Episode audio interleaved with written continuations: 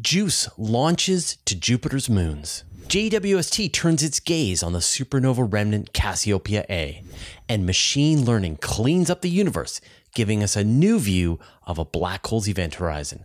All this and more in this week's Space Bites. For everybody asking me, when are we going to learn more about Jupiter's moons? The time begins now. The European Space Agency's JUICE mission just blasted off for the Jovian system.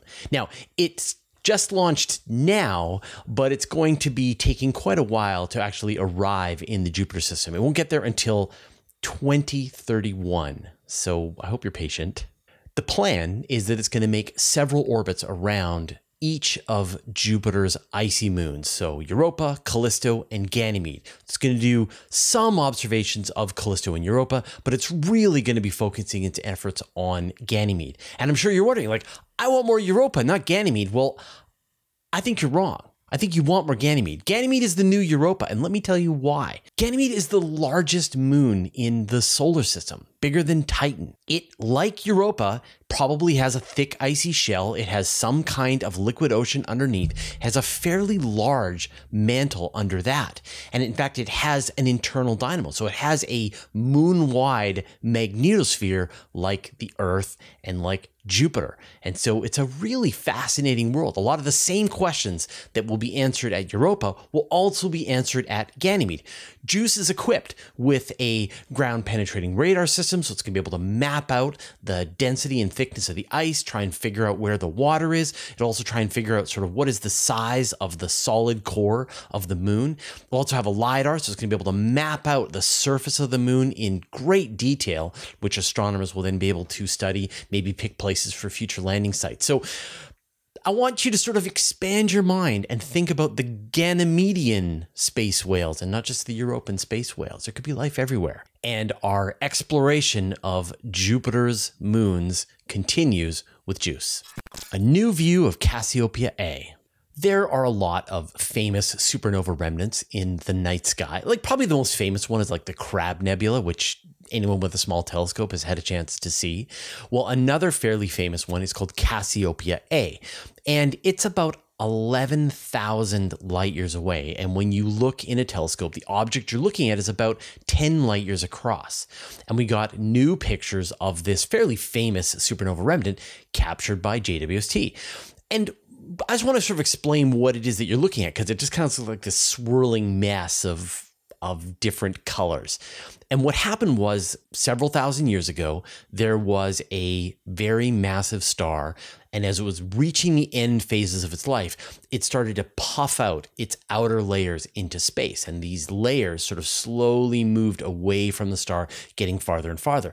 And then the star died as a core collapse supernova, collapsed in on itself, detonated, and sent out tons and tons of material. And as this material made its way through the surrounding gas and dust that was shed before, it collided and started to heat up the gas and dust. And so this picture that you're seeing is the interactions between the ancient material that was let off by the star and then the more recent collisions between the supernova energy and this gas and dust. There's much more detailed information in the underlying research and the paper and our article on it, but you can see just all of these really cool knots and streams of material as these various interactions happen. So it's a really fascinating picture, great image from J W S T. Hopefully this will keep you satisfied as we wait for the next picture from this space telescope. Machine learning cleans the universe. One of the big problems with having a ground-based telescope is that you're stuck underneath the stupid atmosphere. You've got this ocean of air between you and beautiful space, and it wobbles and warbles and is just gross to look through with your telescope.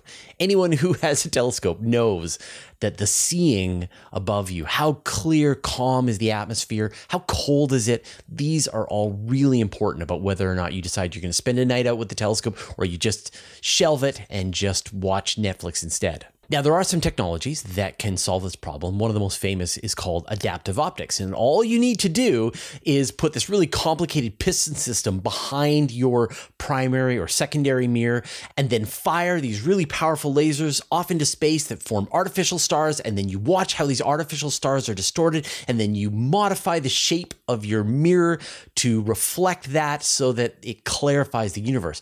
If that sounds complicated and expensive, you're right, it is. And so we only see these adaptive optics systems on the biggest, most expensive telescopes. But what about smaller telescopes? So astronomers have developed an algorithm that uses machine learning to clean up the blurry pictures, the stuff seen through the atmosphere, to try and recreate what is the original image that they're looking at. So what they did was they took enormous amounts of simulated data, the kind of material that's going to be generated by the Vera Rubin Observatory when it comes online in a couple of years. They were able to compare the simulated results from, say, Vera Rubin with a more blurry version of what you would be seeing through the atmosphere of a worse telescope. And they were able to get it to predict what the original data should be looking like. What's really cool about this is that they've released this algorithm just as open source. So any astronomer who wants to be able to try and use this to clean up their astronomical images can do so. Now, obviously, you don't want to be creating data that isn't there. You want to be accurately translating blur to better data. And that's what this algorithm is hoping to accomplish. But obviously, you know, more testing will be required. And we saw another version of this technique used in a much more dramatic way with the image of the event horizon at the heart of M eighty-seven. Now, you remember these really cool pictures that were taken by the Event Horizon Telescope. We got one of the supermassive black hole in M eighty-seven. We got one of the supermassive black hole at the heart of the Milky Way. Both are cool. You can kind of sense its event horizon-ness, but obviously it's also kind of a big blurry blob. So what astronomers did was they fed in thirty thousand simulations of gas rotating around a supermassive black hole and feeding into the event horizon. And then they taught this machine learning algorithm to recreate from a blurrier image to what a more precise one should probably look like. And then based on all that knowledge, they fed in the image from M eighty-seven and produced this newer version, which looks amazing. Like, this is cool. This is a picture of the event horizon. Once again, we don't want to hallucinate data. We don't want to add information here that is incorrect. And so astronomers then took the rendered versions and compared it against all of the observational data that they made with the Event Horizon Telescope to make sure that it still was correct based on the raw data that they had made. So it's a great way to do a more detailed visualization of what the Event Horizon Telescope is seeing. And it could just take these things that are right on the edge of what you can or can't make out and turn it into something that you actually can look at and can study. Scientists create flexible mirrors. A couple of weeks ago, we talked about this idea of flat telescope lenses, that you could have perfectly flat telescope lenses with, they're more like electronics, and you could fly those to space. They're simpler, cheaper, thinner, lighter, all good stuff for space telescopes. And now some researchers have developed another technique that's kind of similar, making flexible mirror telescopes. So they have this technique called chemical vapor deposition, where they're able to bond reflective material onto a flexible membrane. So they put this membrane in this chamber, they bond this reflective material on top of it. Then what they do, and this is kind of a cool part, is they shape this flexible mirror into the parabolic shape that it will need to be when it's in space. You know, you don't want flat mirrors. Flat mirrors don't work, he says, discounting what he just talked about earlier. You need a parabolic mirror that's going to focus the light. And so they they create this flexible mirror, they form it into the shape, they take a temperature profile of the entire mirror. Then they flatten it back out and they roll it up. And so in theory, a much bigger version could be rolled up and put into a spacecraft and launched into space.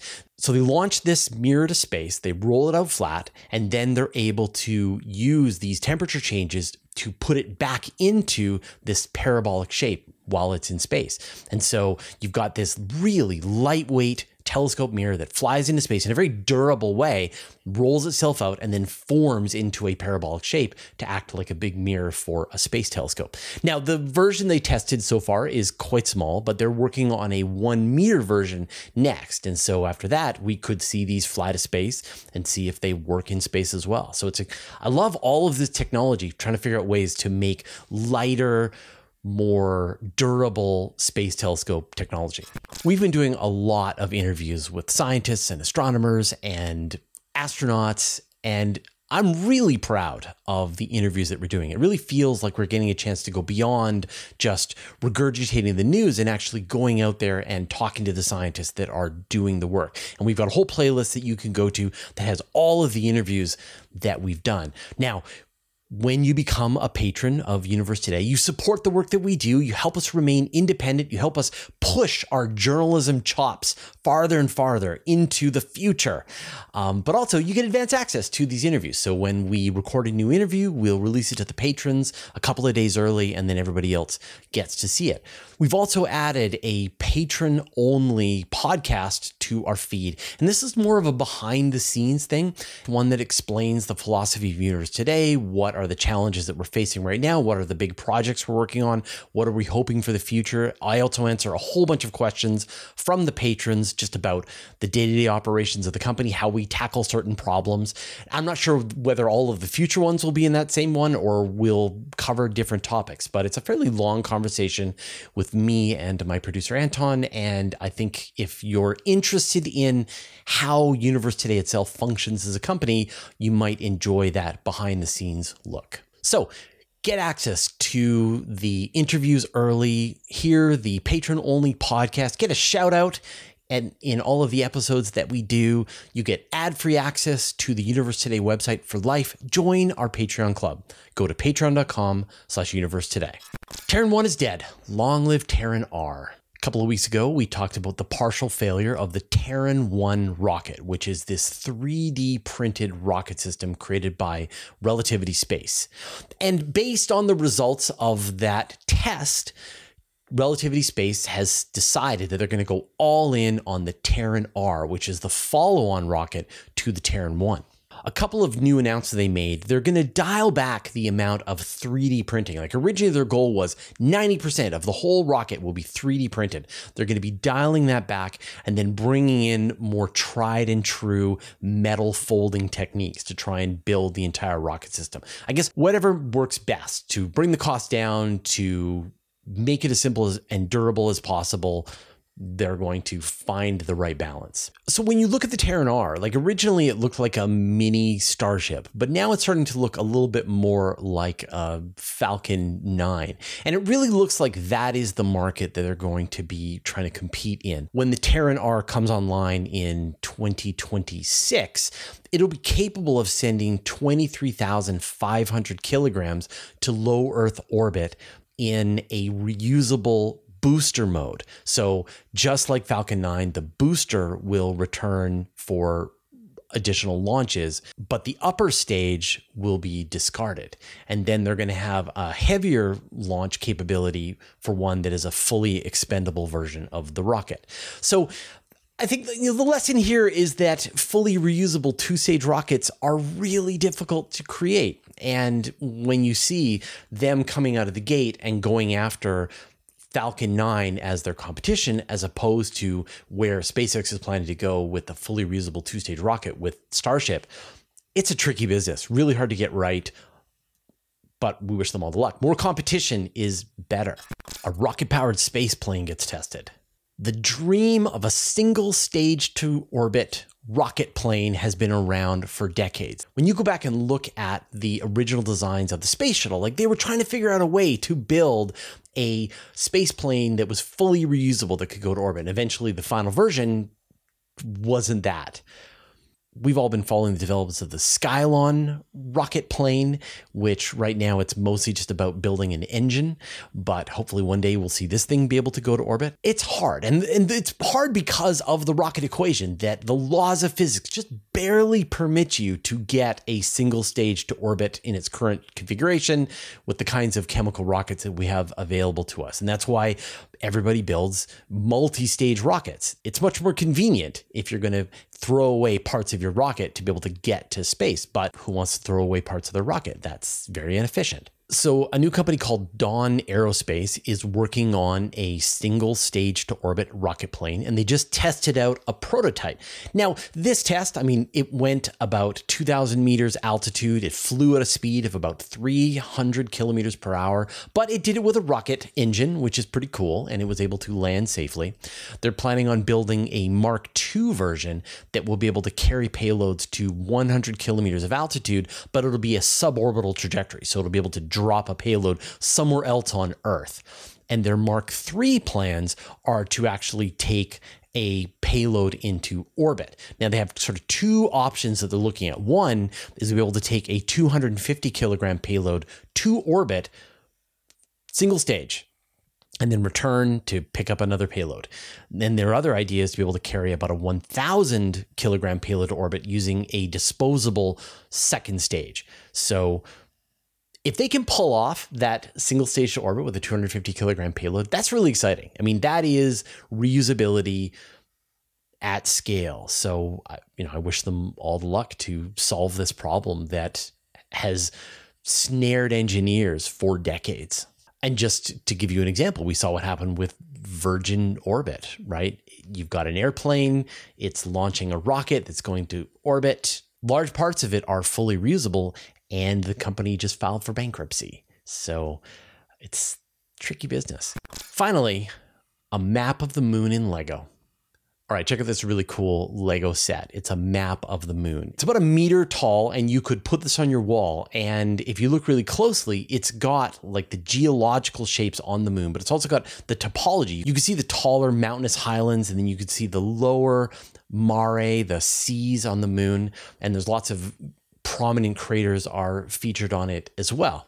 It's made up of two thousand three hundred sixty pieces, and it's not a Lego set yet. This is one of those sets that's available for vote on Lego's community channel. So you can go there, vote, and then at the time that we're doing this, there were about eight thousand votes. They need to get to about ten thousand votes for Lego to take this seriously and consider whether or not they're going to want to turn this into a set. So if you want a giant map of the moon on your wall made of Lego, uh, definitely go and vote. We'll have a link in the show notes down below. All right, those are all the stories that we had today. Now, if you want a deeper dive into any of these topics, we've got links in the show notes down below. You can get even more space news on my weekly email newsletter. I send it out every Friday to more than sixty thousand people. I write every word, there are no ads, and it's absolutely free. Subscribe at universe today dot com slash newsletter. You can also subscribe to the Universe Today podcast. There you can find an audio version of all of our news, interviews, and Q and A's, as well as exclusive content. Subscribe at universe today dot com slash podcast. Or search for Universe Today on Apple Podcasts, Spotify, or wherever you get your podcasts. A huge thanks to everyone who supports us on Patreon and helps us stay independent and keeps ads at a bare minimum. Thanks to all the interplanetary researchers, the interstellar adventurers, and the galaxy wanderers. And a special thanks to Jay Dennis, David Giltonen, Modso, George, Jeremy Mattern, Jordan Young, Tim Whalen, Dave Verabioff, Andrew Gross, and Josh Schultz, who support us at the Master of the Universe level. All your support means the universe to us. All right, that was all the news that we had today. We'll see you next week.